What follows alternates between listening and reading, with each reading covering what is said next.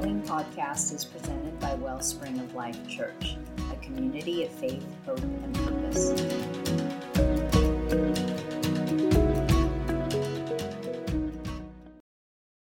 A question for you. Anyone here ever experienced weariness? Never? Weary with the load of stress that comes just from doing life, weighed down with the pressures of family dynamics, broken relationships, the uncertainty of an uncertain world, exhausted from the onslaught and pull of this world, which becomes a huge distraction from your faith journey, tired of being afraid about your future or even the future of America for those of you who are old enough. The America we have today is not the America that we grew up in.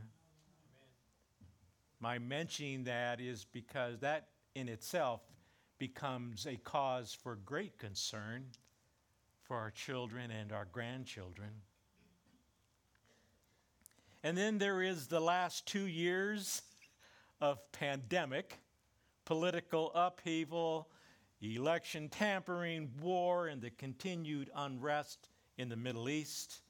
And all of this can tend to leave one on the ropes, weary and tired and fading in hope, waning in zeal for serving the Lord Jesus.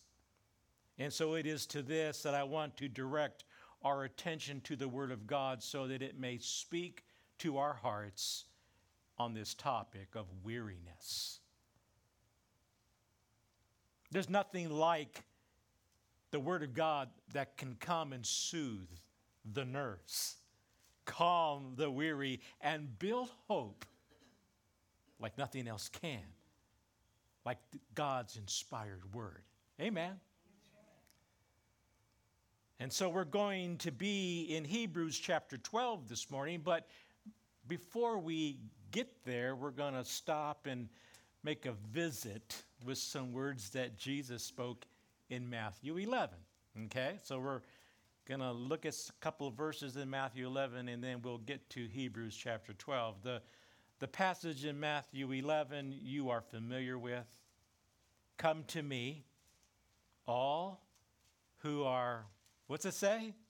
Weary and burdened, and I will give you rest. Take my yoke upon you and learn from me, for I am gentle and humble in heart, and you will find rest for your souls. For my yoke is easy and my burden is light. It's as if Jesus is saying, I know what I'm asking of you can be tough. I know you'll get tired and weary, especially when so few are following me the way that I am to be followed.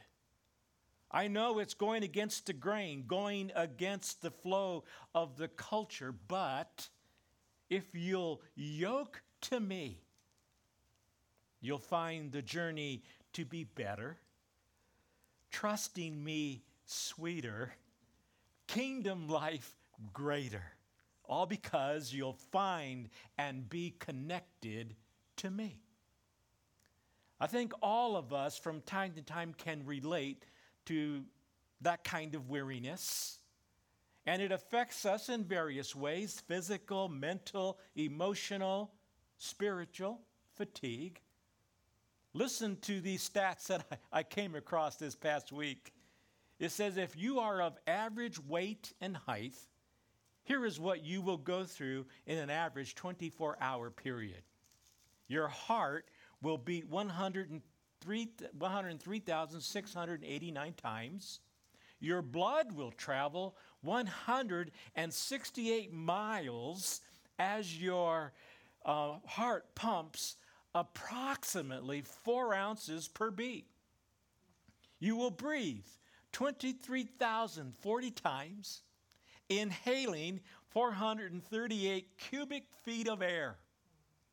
Your stomach will take in three and a half pounds and 2.9 quarts of liquid. You will lose seven eighths of a pound of waste. And if you are a man, you will speak about 4,000 words.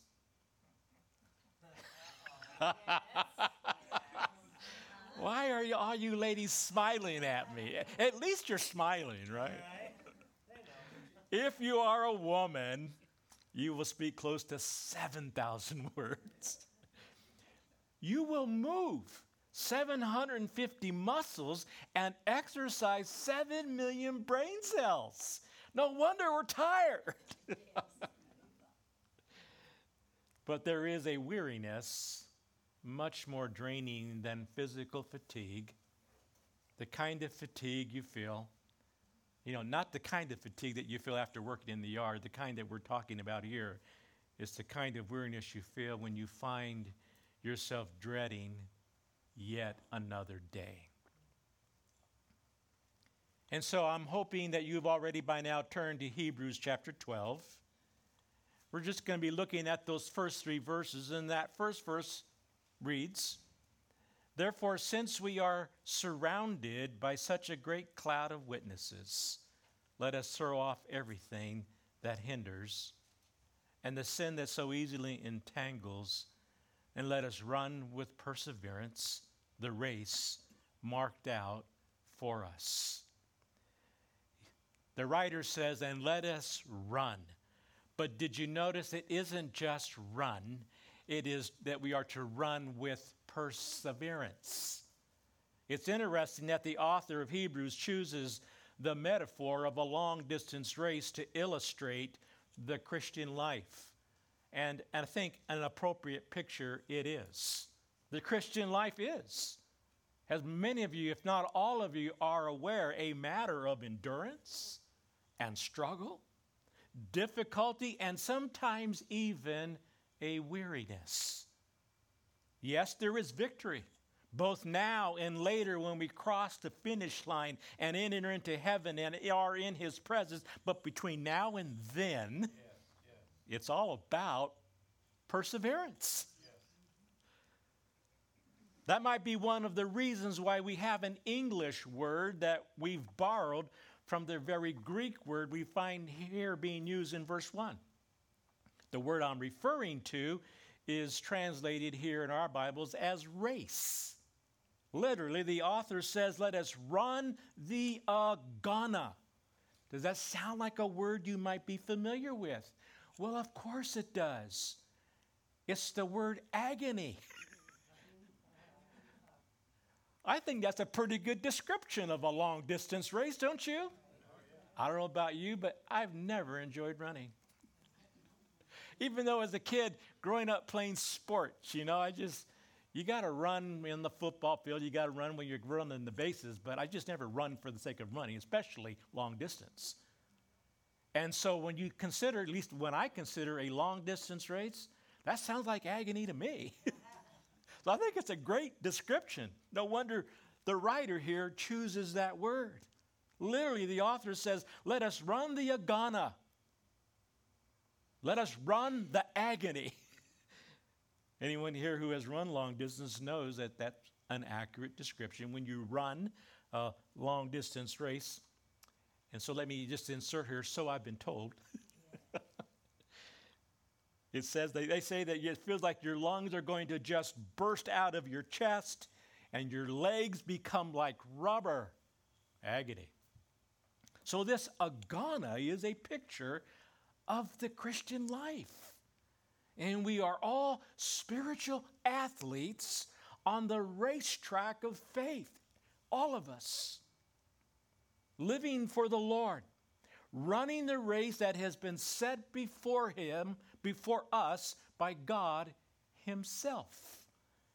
By God Himself. Not the race we get to choose, not of our own doing, not our own will, the one that He has chose for us to run. Therefore, if we are in Him and He is in us, we, we assume the responsibility to run. with perseverance this race that has been set before us. This is what the author desires that we know. And not just know, but do. And thankfully shows us how to go about it here in Hebrews chapter 12. So let's look again at verse 1, just kind of the first part of verse 1. It says, Therefore, since we are surrounded by such a great cloud of witnesses. In other words, we are to be encouraged by the cloud. Who is this cloud of witnesses? I can just hear some high school student today who knows nothing about the Bible say, I know about the cloud, where I put all my data. or I could hear someone else saying, some might say, well, it, it's grandma who's in that cloud. It's, it's my Sunday school teacher who I had when I was a kid. Whether or not those Christians who impacted and influenced our lives are now, who have gone on to heaven, are now able to watch us and see us, we really don't know. Frankly, the Bible just does not say that. So, what does this mean then, this term, surrounded by a cloud of witnesses? Well, here we are again. Did you notice the word therefore? We've talked about that, right? It's a connecting word, letting us know that what's being said in chapter 12 is because of what has been said in chapter 11, okay? So it's a connecting word. In the first century, the term cloud was used to metaphorically describe a large crowd or a large company of people. So, who's the crowd in this cloud? Well, if, you, if your Bible is so set up where you look to the very previous page, Hebrews chapter 11, verse 1 and 2, we read these words Now faith is being sure of what we hope for and certain for what we do not see. And then verse 2 this is what the ancients were commended for. And then at the end of that 11th chapter, the author, after he has introduced who the ancients are, he names them off, right? Abraham, and he goes on and on. The great men and women of the Old Testament is who he's referring to. He then finishes up with saying, These were all commended for their faith, which is the exact same phrase he used in verse 2 of chapter 11. And then he finishes up that 11th chapter that way. Now, the author coming into chapter 12. Therefore, since we are surrounded by such a great cloud of witnesses, this cloud, therefore, is the ancients. He's referring to the great men and women of the Old Testament. Okay? They've, they've run their race and are now in the grandstands cheering us on. Once again, I don't think it necessarily means that they are literally watching us, but what it is saying is by their lives, because of their witness, their testimonies, their stories of victory. That is to impact us and influence us in this race so that we can indeed, by because of their witness, run the race like they ran the race with perseverance.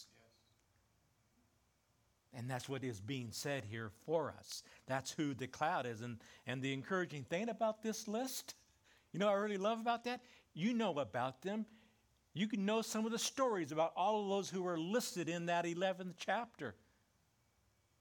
Don't we? That they, we know that they were not perfect, which is encouraging because we're reminded that no one, besides Jesus, right, is perfect.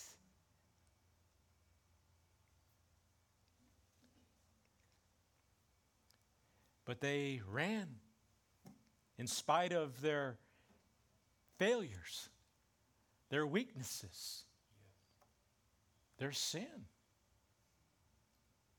They let us know and they testify, they witness to us that the life worth living is worth living for Christ and running the race that He set before us. Well, then, how can we do what they did? Two things at least come to mind. One, we must spend time. Hear me now. We must spend time with our old friends and our mentors. Do you understand what I'm saying? Have you been hanging out lately with old Abraham? Have you been hanging out with Jeremiah and Isaiah and Ruth and Esther? Their lives continue to speak to us today. Amen? Yes. And they're our friends, they are our mentors.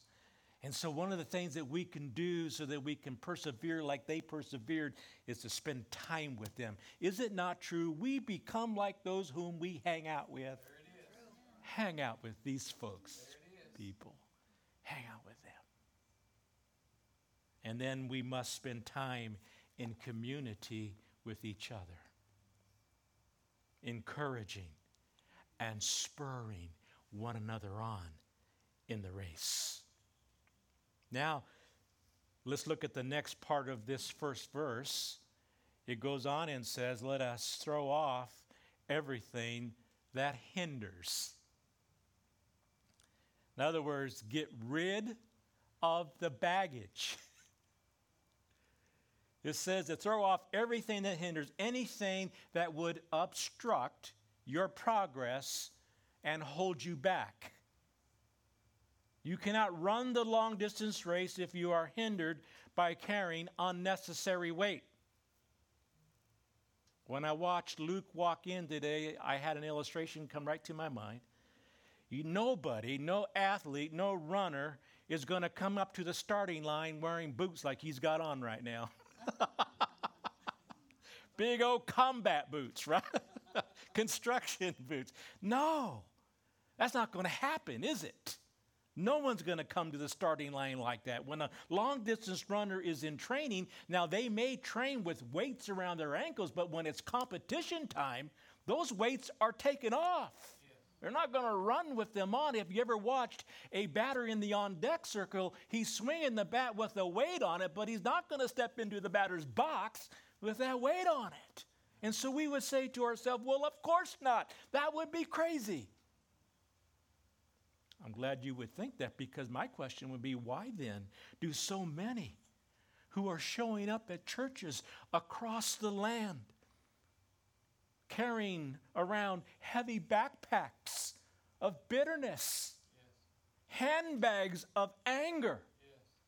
And some are carrying a big old trunk full of all kinds of weights, such as habits, addictions, fears, and worries that are holding them back as followers of Jesus Christ in this race that has been set before us.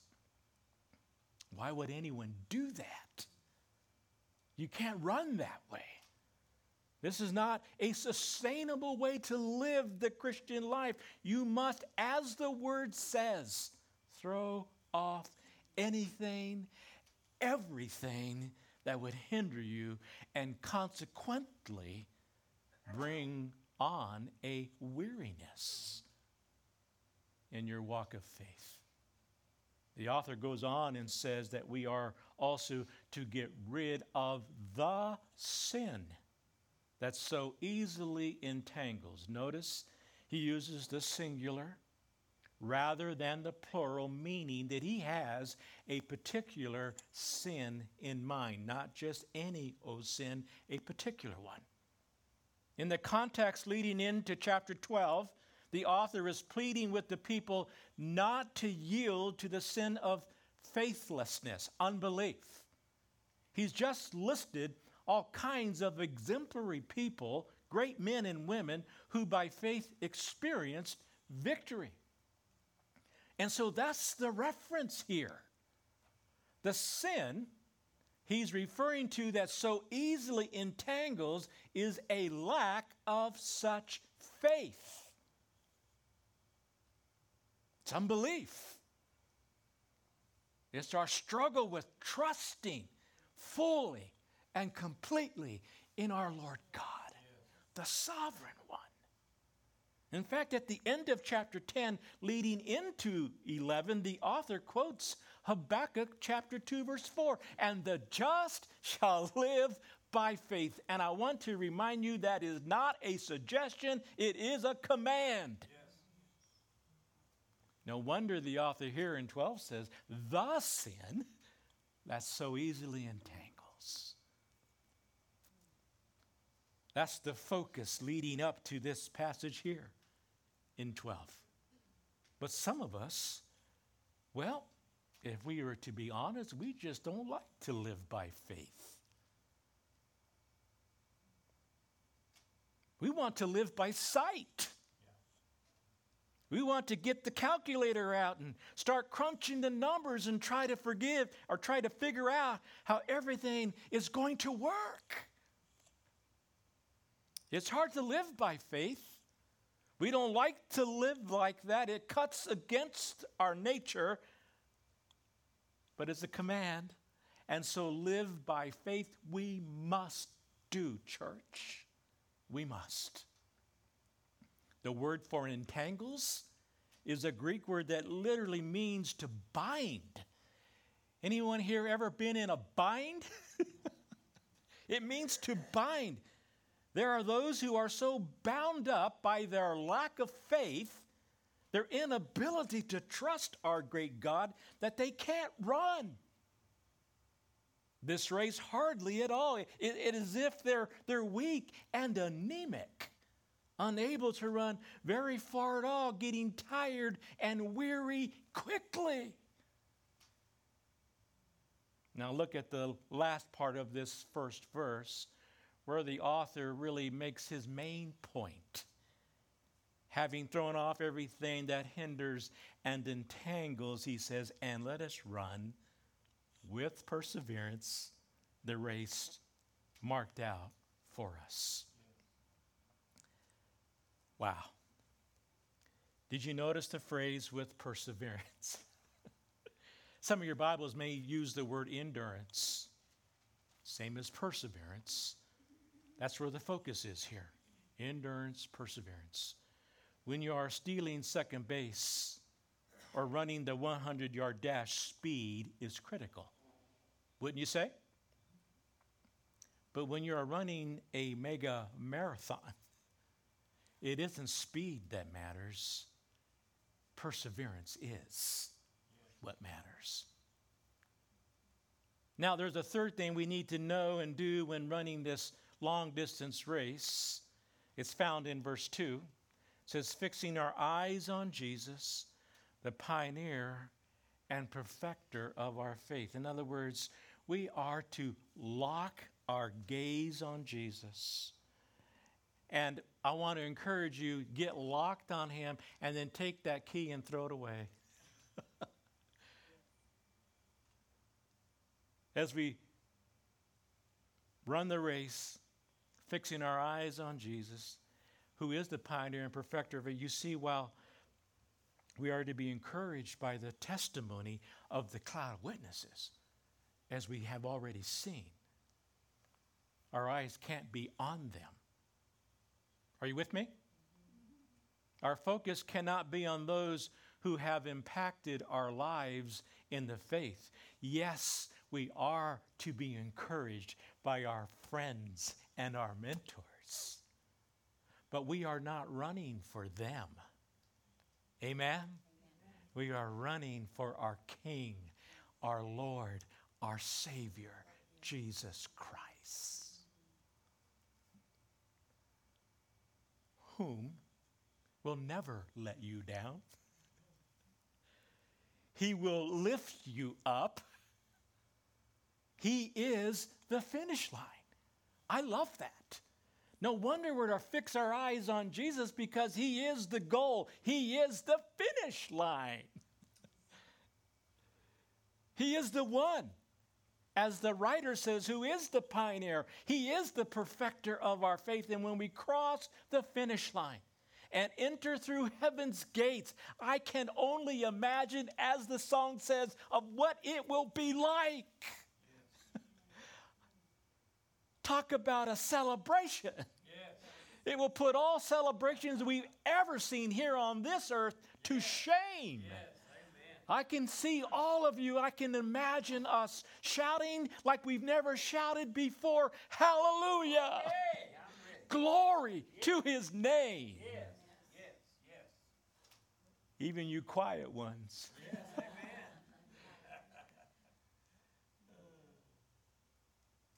I want to be standing next to you. Me and Kenny want to be standing next to you Amen. and watch you sound off. Amen. Yes. What a day that will be. Because on that day, the race will be finished. Oh, you. And there we will be in his arms, in his rest forever. He'll be there. He's the finisher of the faith. He's the start, he's the finish, and he is every step in between. Amen. Yeah. This verse continues.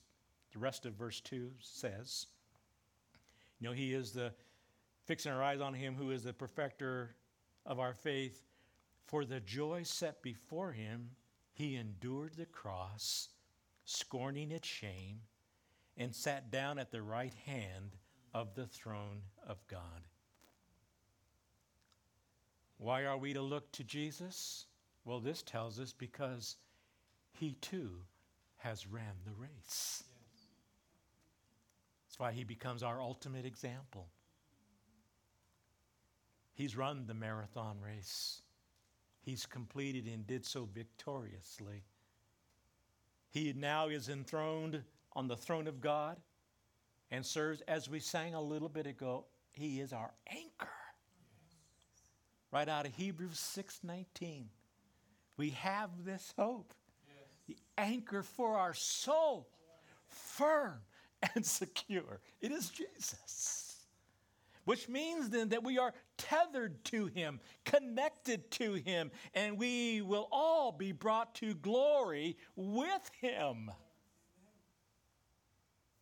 As I don't have to tell you, there are so many reasons for us to love Jesus, right? So many of them. One of the reasons for sure is that he never asks us to do anything that he has not done himself. He ran the race, he endured, and now he calls on us to do the same. The word for fixing describes not being distracted left or right, up or down, but rather fixing our eyes on Jesus and nothing else. Can you are you picturing that with me? That's why I use the term locked our gaze locked on him with the key thrown away because if that's where we are looking, you're not going to miss it. You won't get distracted. Oh, what's this over here? Oh, what's this over here? No, it'll just be Jesus. Just Jesus.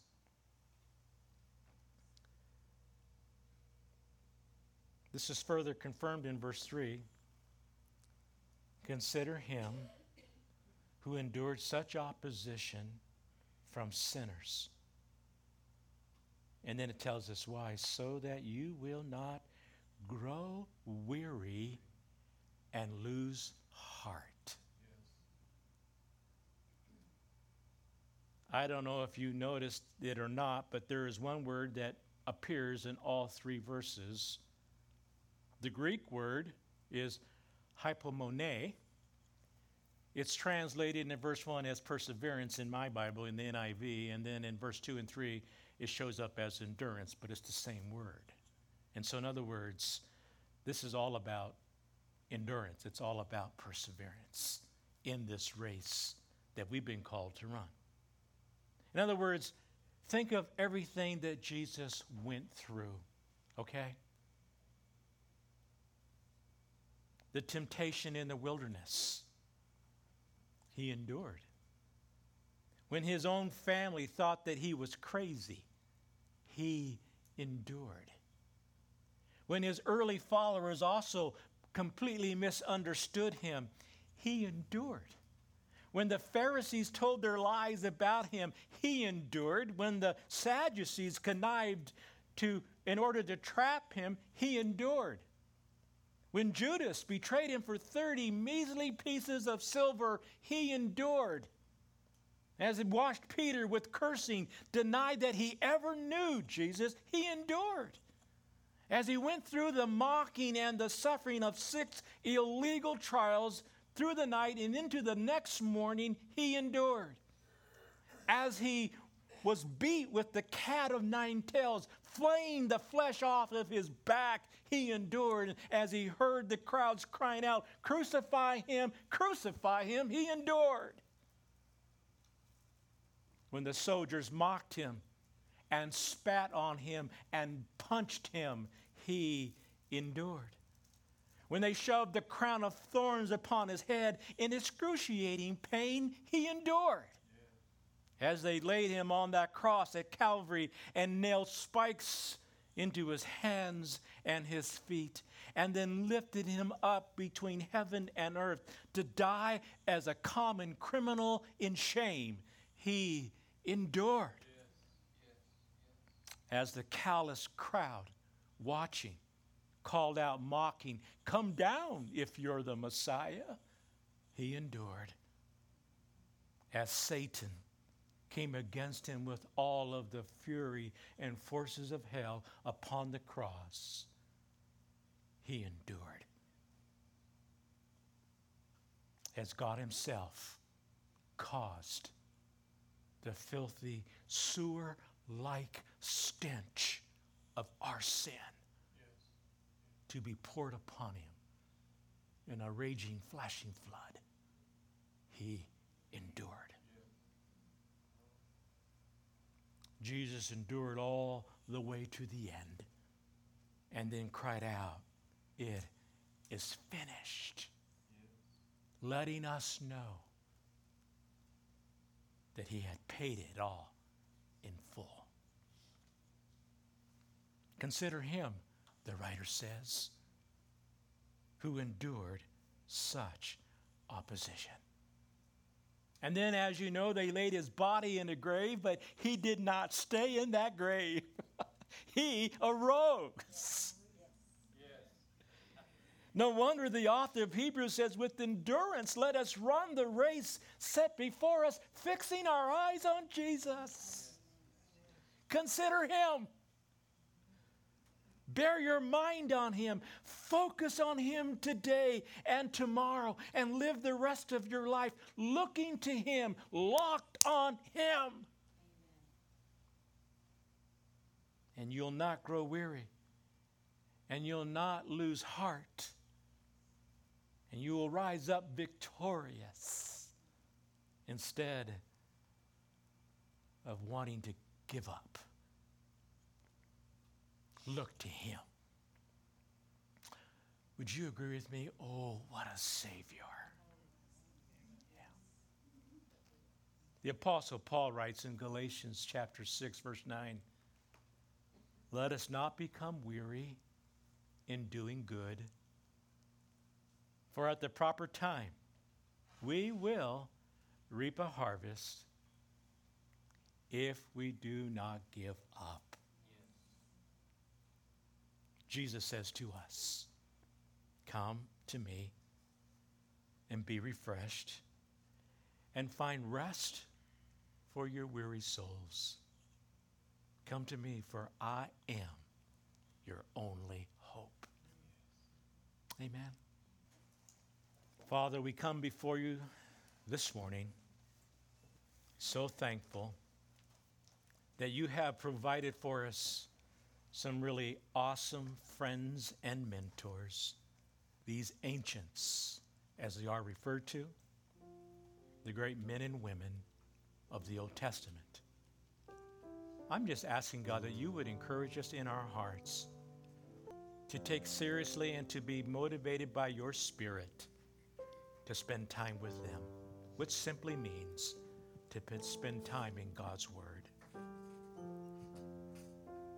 May we be reminded also that we are to spend time with each other and, and encouraging one another and spurring one another on in the faith as we all together run this race.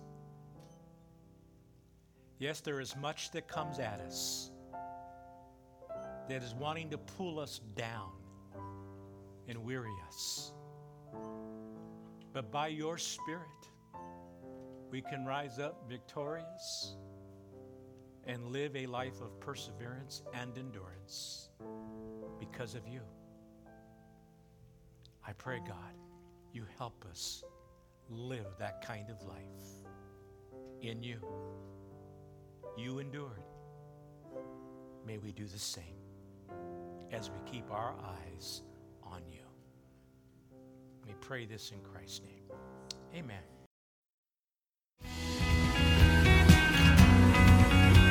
Thank you for listening to this message by Wellspring of Life Church in Western Colorado. If you'd like to learn more about our community, please visit wellspringoflifechurch.com. So I will lift